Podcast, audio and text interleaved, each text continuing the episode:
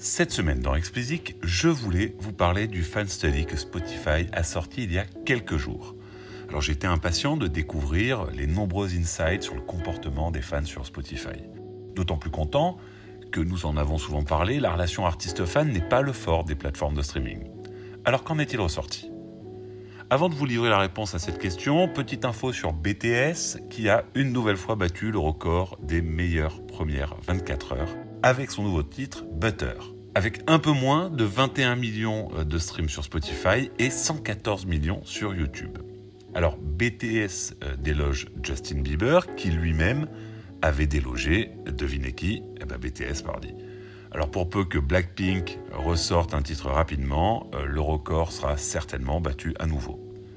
Alors si je vous dis tout ça, c'est qu'on voit bien que ce sont toujours les mêmes groupes ou artistes qui se disputent le meilleur démarrage. De la même façon que ce sont presque toujours les mêmes artistes qui se classent euh, parmi les plus gros streamers d'une année sur l'autre. Certains petits nouveaux viennent se mêler au classement, mais globalement, vous retrouvez les mêmes noms aux mêmes places. Alors vous voyez où je veux en venir? J'imagine que oui. Il est impossible de nier que le streaming favorise très fortement une petite quantité d'artistes au détriment d'une large majorité pardon, qui se partagent les restes. Je vous renvoie aux épisodes consacrés au value gap et au user-centric pour vous rafraîchir la mémoire si nécessaire. La grogne des artistes est de plus en plus forte contre un système qui les laisse de côté et où la valeur est captée en majorité par d'autres. L'intérêt ou même l'engouement pour le sujet des NFT en est une preuve flagrante. Bref, pourquoi est-ce que je vous dis tout ça? Eh bien c'est simple en fait. Plus je lis le fan study de Spotify dont je vous avais parlé au tout début, plus cette réalité résonne dans ma tête. Plus Spotify s'évertue à expliquer aux artistes à quel point la plateforme va leur permettre d'accélérer, d'éclore ou d'exploser, plus je pense à cet artiste pourtant établi qui raconte que son abonnement de 10 euros lui coûte plus cher que ce que lui rapporte sa musique chaque mois sur la plateforme suédoise. Déjà en début d'année, Streamon, leur exercice de com ultra maîtrisé, sonnait un peu creux à mon goût. Avec cette étude, je trouve qu'ils ont passé un cap. On en est à enfoncer des portes ouvertes. Puisqu'ils déploient la même rhétorique avec un emballage différent. Parlons de la forme justement. Puisque c'est une étude, ça consiste à proposer un insight, autrement dit un enseignement.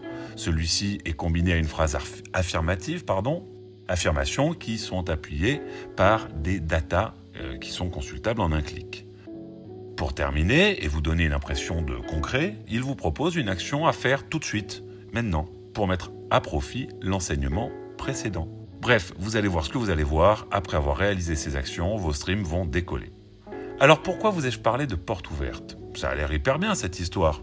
Eh bien, regardons le fond pour comprendre. Tout d'abord, Spotify nous explique que c'est en Amérique latine qu'on écoute le plus de nouveautés. Très bien. Les DSP ont terminé de créer un marché globalisé de la musique. Je crois que ce n'est une découverte pour personne, mais c'est pourquoi pas pas mal de le rappeler. Du coup, leur argument est qu'il est possible que votre musique soit streamée dans des zones insoupçonnées. Alors, ce que j'en pense, c'est que je suis pas sûr que ça fasse pour autant bouger votre carrière du tout au tout. Mais bon, L'action proposée est d'aller voir vos meilleures villes dans Spotify for Artists pour savoir où agir. Merci, on n'y avait pas pensé. Spotify affirme ensuite que les barrières entre les genres sont de plus en plus floues. L'insight est ici qu'ils ont découvert que les fans d'un genre en écoutaient d'autres. Les études qu'ils ont menées leur permettent de savoir quels autres genres sont écoutés par des fans d'un premier. Par exemple, vous serez heureux d'apprendre que les fans de métal sont 89% également pardon, écouter du rock. C'est surprenant, évidemment. Je ne peux m'empêcher de trouver paradoxal, quoi qu'il en soit, d'affirmer que les barrières entre les genres sont de plus en plus floues et de se concentrer sur les mêmes genres pour décrire le comportement des fans. Mais passons. L'action proposée est d'aller renseigner plusieurs genres lorsque vous taguez vos morceaux dans Spotify for Artists. Ok, allons-y. Imaginons que vous soyez artiste de métal par exemple, et que vous découvriez que donc, oh surprise, 89% de vos fans écoutent aussi du rock. Allez-vous pour autant taguer vos créations en rock? Pas sûr du tout. Bref. Je passerai rapidement sur le 3, qui est une reformulation du premier sur l'aspect global des DSP et l'impact sur les genres dits locaux, sujet qui avait déjà été longuement traité dans Streamon. Et de même pour le 4, je passerai rapidement puisque ça consiste à dire que les gens viennent sur Spotify depuis des sources très variées. Tiens donc. Le cinquième est top en revanche. Un fan qui a ajouté votre titre à sa collection aura trois fois plus de chances de le réécouter. C'est un peu comme dire que quelqu'un qui demande le nom de votre groupe aura plus de chances d'acheter un billet de concert. Enfin bref. Le plus beau, c'est l'action proposée. Achetez donc une campagne marquée qui représente le budget total de votre sortie pour augmenter votre taux d'ajout en favori. Eh bien sûr. Passons rapidement au sixième, car ça commence à m'agacer. Il est pas mal non plus, vous allez voir, les playlists utilisateurs vous rapportent plus que des streams. Ah bon? Mais quoi alors? De la notoriété? Mais non, du merch pardi. À demi-mot, le message est si vous entrez dans les playlists des utilisateurs, vous aurez des streams, 41% de plus selon eux, mais également plus de visites de votre profil, plus 12%. Et c'est sur votre profil que se trouvent les liens vers le merch, CQFD. Vous ne serez donc pas étonné d'apprendre que 60% des achats de merch sont faits sur les profils d'artistes au préalablement playlistés. Il m'arrive pourtant très souvent, en ce qui me concerne, d'acheter des t-shirts de groupes que je ne connais pas. C'est donc étrange. Le plus beau, c'est l'action proposée.